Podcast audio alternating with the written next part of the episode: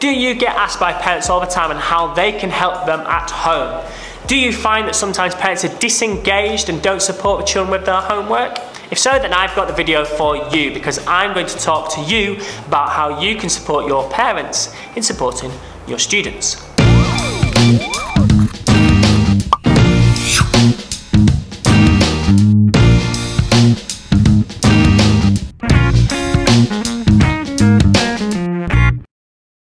What's up guys, it's Ben from Waggle Teaching and I'm back today with another video, a little bit different this time, all about how you as a teacher can support your parents on supporting the children.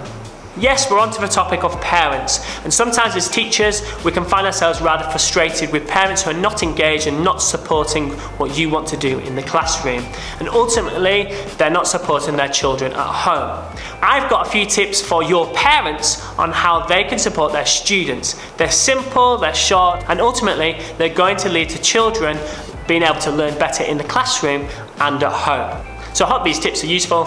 Here we go.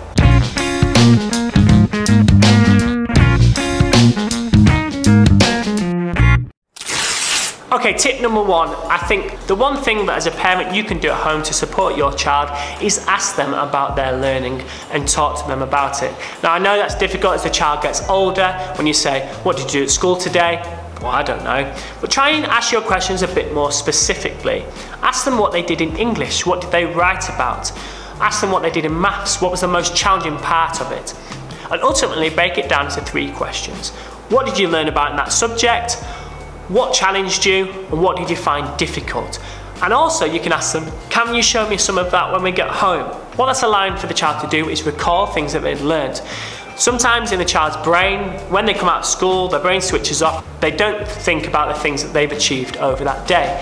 However, when they take that learning outside into a different context and have to explain it to you, that's deepening their understanding of what they've learnt in school. It's in a different context, they have to explain it to you, they have to show you, so that's making them recall everything that they did during the day. And that's basically going to allow them to remember that information at any point, any time.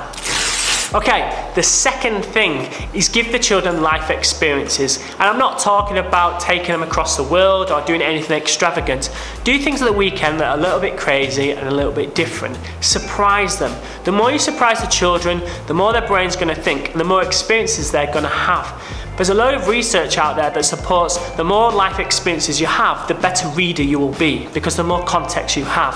At the end of the day, if you've never been to the beach, you're not going to understand a text that's written about the beach. So ultimately, the more experiences you can give a child during the week and at the weekend, the better reader they will be, and ultimately the better learner they will be, because we know that reading supports activities like build a rocket out of toilet paper, or create an obstacle course in the backyard. All these little activities will allow the children to think, process, plan, come up with ideas and build their understanding of the world, which has got to have a brilliant impact on their learning. Number three is support your children with their homework. And that's not necessarily just giving them rewards or sanctions for not doing those things. It's actually get down and do the homework with them. Quite frequently I get asked by parents of, why do I have to support my child with their homework? Is it because they're not learning at school? I always reply with this question. If a child can do everything during their homework and it's really easy, is it helping them learn? And the answer is probably not. If a child gets stuck and needs support and then eventually gets through that question, that's when the learning is happening. So if you want to support your child's learning at home, you've got to be prepared to support them with their homework. Okay, read, read, read. Yes, reading is really important. We know that it supports all other forms of learning. However, sometimes it can be difficult to squeeze in 20 minutes, half an hour reading every single day. My answer to that is read whenever possible. Read in the car when you're driving to school or driving home from school. Read when you're walking past things, and it doesn't have to be a book. It can be simply road signs or shop window advertisements. Ask them to read those things. Ask them to read the receipts on their shopping, etc. Any opportunity to expose the children to words and to use reading in real life context has got to have a positive impact on the children. It's going to expose them to vocabulary and it's ultimately going to make them a better learner. Tip number five is developing their imagination. The better their imagination, the better they can think, the better writer they're going to be.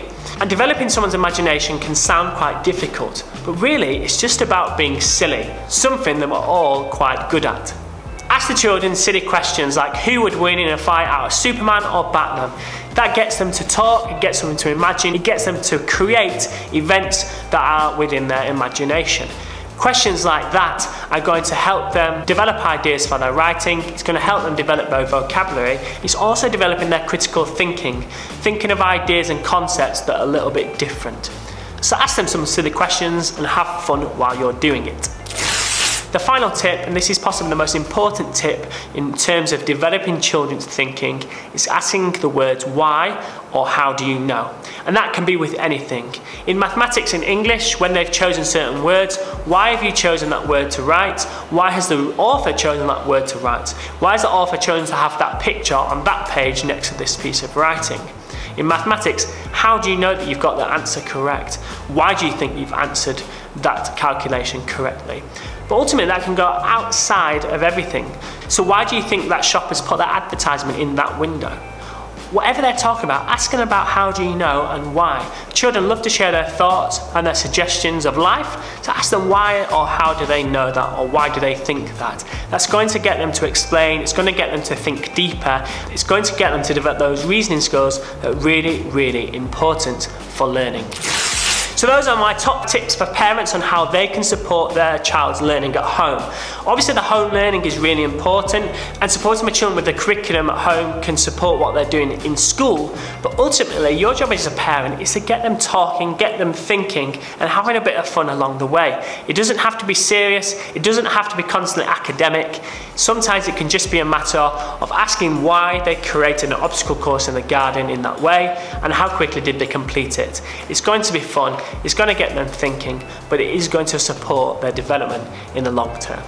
So I hope you've enjoyed this video. Parents, if this has been shared with you, please check out other ways in which you can support your children through my CPD videos. Teachers, subscribe to my YouTube channel where I have many more videos like this. I'm Ben from Waggle Teaching. Have a really great day.